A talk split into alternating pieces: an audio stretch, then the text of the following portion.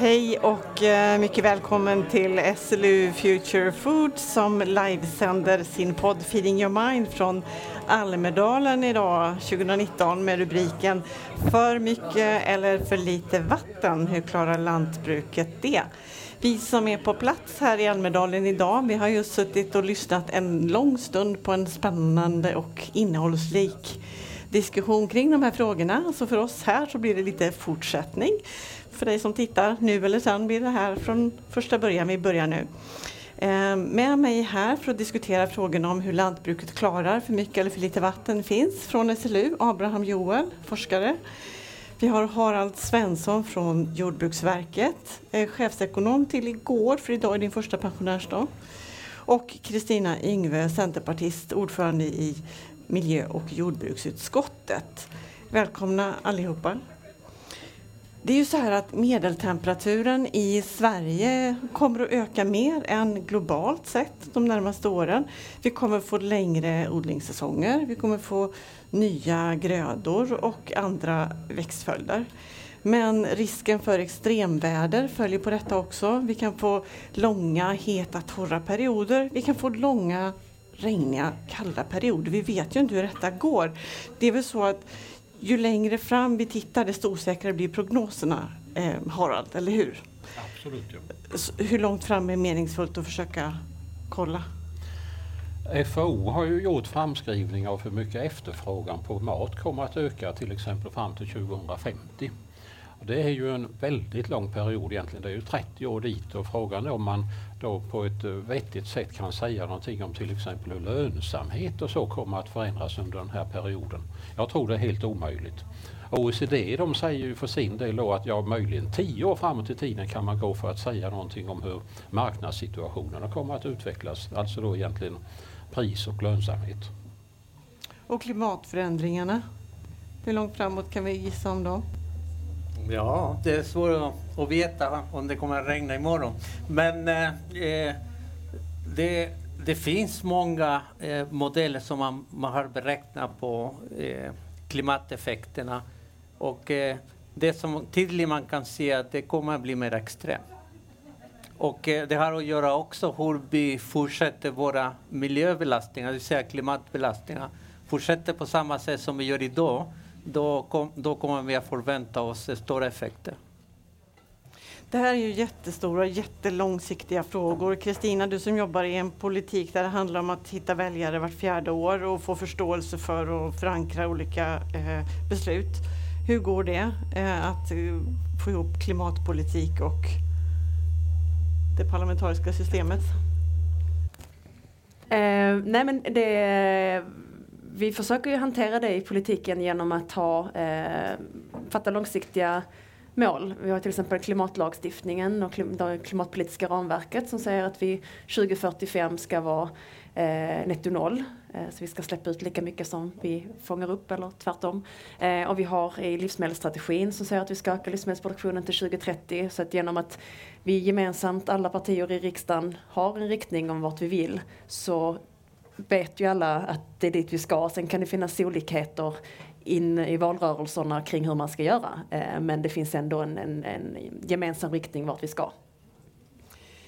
Ni har diskuterat tidigare här idag att det ligger en stor eh, dräneringsskuld kan man säga inbyggd i hur vi har det i Sverige. Det är eftersatt sedan väldigt många år säger du Harald. Vi skulle behöva investera ungefär en miljard kronor per år för att komma ikapp med det där vi borde vara redan nu. Vad talar för att det ska börja investeras så mycket pengar nu? Och av vem?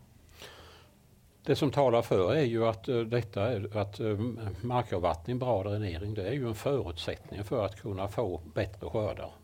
Och uh, gör man inte de här åtgärderna så kommer ju skörde, avkastningsutvecklingen att bli sämre än vad den skulle behöva bli. Och det är ju då ett, ett skäl som är för. Men sen så förstår vi ju då att å andra sidan jordbrukets lönsamhetssituation i Sverige och förvisso i en del andra europeiska länder också inte är så, eh, så pass bra att det är lätt att för alla klara en sådan investering som dessutom har så lång varaktighet att vi talar ju om utan vidare mellan tre och fem decennier som är avskrivningstiden så att säga för en sån här anläggning. Om Sverige har en stor dräneringsskuld, hur ser det ut i resten av världen? Abraham, har du någon uppfattning om det? Ja, det, det finns också, eh, eh, återigen, det blir extremt klimat. Det vill säga att man ska kunna ta bort överskottvatten men också man ska tillföra vatten när det, det blir för torrt. Så det, det, det är ett globalt problem. Jag jobbar mycket personligen i, i fattiga länder och eh, jag är jätteorolig egentligen hur vi kommer att fixa det. Eh, för att här vi har pratat lite grann om investeringar. Trots allt är Sverige det är en rikt land, Om man ser på en global perspektiv. Eh, men de fattiga länderna har inte den där investeringskraft och i många fall det saknas kunskap. Så det, det är därför jag tycker att eh, Sverige måste ta lite större börda än föda sin egen befolkning. Så det, det, det är någonting som jag vill gärna se i, i framtiden och diskuteras mer i politik. Så det, nästan ett eh, internationellt eh, solidaritetsåtagande som ligger på Sverige här. Vi har kanske potentialen om vi tar hand om våra marker att få bra skördar ändå. Precis. Och, och sen vi har skrivit under 17 eh, globala mål. Och det är globala mål, det är inte mål som bara berör Sverige. Så vi, vi, vi är inte isolerade från resten av omvärlden. Kristina Ingve, hur funkar det att tänka så solidariskt globalt i svensk politik? Ja, nej men, men dels så har vi ju ett generationsmål som är övergripande alla de eh, miljömål som vi har som säger att vi ska inte exportera miljöpåverkan till något annat land för det som vi konsumerar i Sverige. Eh, och tittar vi på förutsättningarna att producera i Sverige så har vi ju exceptionellt goda. Vi har gott om vatten, även ifall det i vissa tidpunkter kan vara lite grann för lite. Men generellt sett så har vi ju bra nederbörd och det är bra klimat. Vi är en av de eh, delarna av världen som faktiskt kommer gynnas av klimatförändringarna som det ser ut eh, med att växtodlingssäsongen går längre eh, uppåt. Så att där finns ju många, eh, mycket som talar för att vi ska kunna producera mer eh, och jag delar den synen att, att vi ligger i framkant, vi har förutsättningarna, eh, vi har en hållbar jordbruksproduktion redan idag. Eh, så i takt med att, att efterfrågan i världen ökar så ser jag att Sverige ska definitivt vara eh, de som eh, är där och producerar på ett hållbart sätt. Bland alla frågor ni har att hantera i miljö och jordbruksutskottet, hur viktigt är den här frågan om klimatanpassningen av jordbruket? Den har kommit upp eh, Eh, betydligt mer efter torkan i fjol. Eh, innan dess skulle jag säga att klimatanpassning av lantbruket inte fanns med eh, direkt. Vi har ju haft under hela min, den, jag kom in i riksdagen 2014 och då var ju diskussionerna kring livsmedelsstrategin började och sen så har det pågått under hela den mandatperioden och hänger ju fortfarande kvar eftersom vi har målsättningar och alla eh, partier vill arbeta för att uppnå dem. Eh, men klimatanpassningsfrågan upplever jag inte har kommit in i, i debatten på riktigt förrän ja, men efter i fjol när det blev väldigt uppenbart att vi kan inte bara diskutera hur vi ska få bort för mycket nederbörd utan ibland hamnar vi också i situationer där vi får för lite vilket får oerhörda konsekvenser för lantbruket och gör det väldigt svårt att kunna uppnå de mål som vi har satt i riksdagen. Så att nu finns det på agendan på ett helt annat sätt. Vi vet ju inte hur mycket det kommer behövas det ena och det andra men Abraham, vi vet att, att för att investera för att lagra vatten, det är mycket dyrare än att dränera. Är det så? Ja. Eh, ja, det beror på hur man ser på det. Eh, dränering består av rör som man lägger under marken på fältet men sen det består av antal diken som man ska ta ut den här vattnet. Och eh, på fältet jag tror det är någonting som lantbrukarna kan fixa själva. Men de här stora diken, det, det, där kommer att krävas betydligt stora investeringar. Du pratar lite grann, vi ligger efter. Men eh, inte nog att vi ligger efter, de är underdimensionerade för framtidens klimat. Och där måste man göra någonting. Och där går vi i clash med nuvarande eh, lagstiftning. För att vi måste gå in och söka tillstånd för att förändra dem. Och jag tror där det är något som man kan redan nu börja tänka på. Hur kan vi förenkla detta och göra på en bra sätt i alla fall? Hur då? Det, det, det, det, är en det, det är inte en fråga som ligger på oss. Det, mm. det, ja. Kan vi komma ur de här regelverken och lagstiftningsprocedurerna så de blir mer flexibla? För att ja. nu kanske vi inte har så mycket tid att Nej. tänka så som vi har gjort förut. Mm. Nej men återigen eftersom det inte riktigt har funnits med på det sättet, eh, takproblematiken och klimatanpassningen, så har ju lagstiftningen inte riktigt hängt med. Så jag säger definitivt att, att man behöver titta på eh, hur ser vi till att vi får en lagstiftning som funkar både när vi vill ha för mycket vatten och för lite vatten. Eh, och där är vi inte idag. Frågan eh, hela tiden då självklart, vem ska betala detta? Och, och då är det någon av er som har en sån här tydlig vision av vem står för detta? Är det lantbrukaren, är det staten, är det någon tredje part, någon styrande hand vi inte kan se vad det kan vara som får detta att ske tillräckligt snabbt? Får man säga alla tre? Nej, men jag tror att det kommer behöva vara en kombination av olika. Eh, det bästa skulle ju vara ifall lönsamheten är så pass god i lantbruket att lantbrukarna själva kan göra de investeringar som behövs, men där är vi ju inte. Eh, så att dels så handlar det om att vi måste stärka lönsamheten för lantbruket, men jag tror också att vi behöver eh, fortsätta gå in med investeringsmedel eller hitta andra sätt för att kunna eh, använda statliga medel för att underlätta den omställningen som Eh, eller de, de, investeringar som behövs. Eh, men sen tror jag också att tittar man framåt så det kanske kan finnas en marknad för ekologisk kompensation, att man kan hitta att företag kan eh, gå in och investera i en våtmark på en fastighet för att man vill i sin marknadsföring kunna visa att man gör åtgärder för biologisk mångfald. Så att det kan bli en affärsmodell för lantbruket också. Men där är vi ju inte idag. Men, men det hade jag ju gärna sett att man kan hitta vägar för att utveckla utöver det rent ekonomiska så vet jag att du Harald också lyfter fram att rådgivningen här har en central roll. Hur då?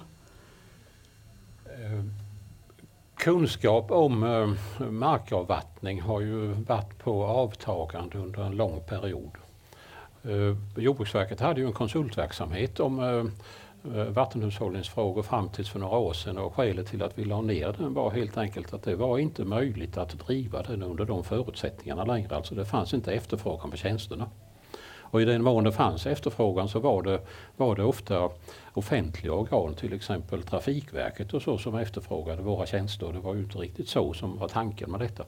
Så det visade ju då att, mm, att uh, samhället hade inte vi tillsammans så kan vi säga hade inte sett till att, eh, att hålla en tillräckligt bra kompetens, en bred kompetens på detta. Och jag är absolut övertygad om att, eh, att vi behöver eh, uh, mark och växtagronomer eller vatteningenjörer eller vad vi nu vill kalla dem för som blir bättre på detta och som kan hjälpa jordbruket. Vi har en skuld där också. Vi har en skuld där också, ja det har vi absolut. Mm.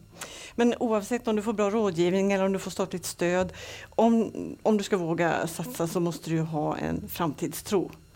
Att det här är någonting jag tror på och vill. Eh, finns det en framtidstro inom svenskt lantbruk idag, skulle du säga? Det är ju olika förstås med det. Eh, Sverige är ju inte likadant i hela landet. Och eh, jag är ju helt säker på att eh, i våra svenska jordbruksområden där man är alltså väldigt aktiva på jordbruk, där kommer ju jordbruket att finnas kvar under överskådlig tid, alltså under flera generationer framåt. Det finns ingen anledning att tro någonting annat. Men däremot så har vi ju ett antal andra områden i landet där det mera står och väger att eh, hur, under vilka förutsättningar är egentligen odlingen lönsam på sikt.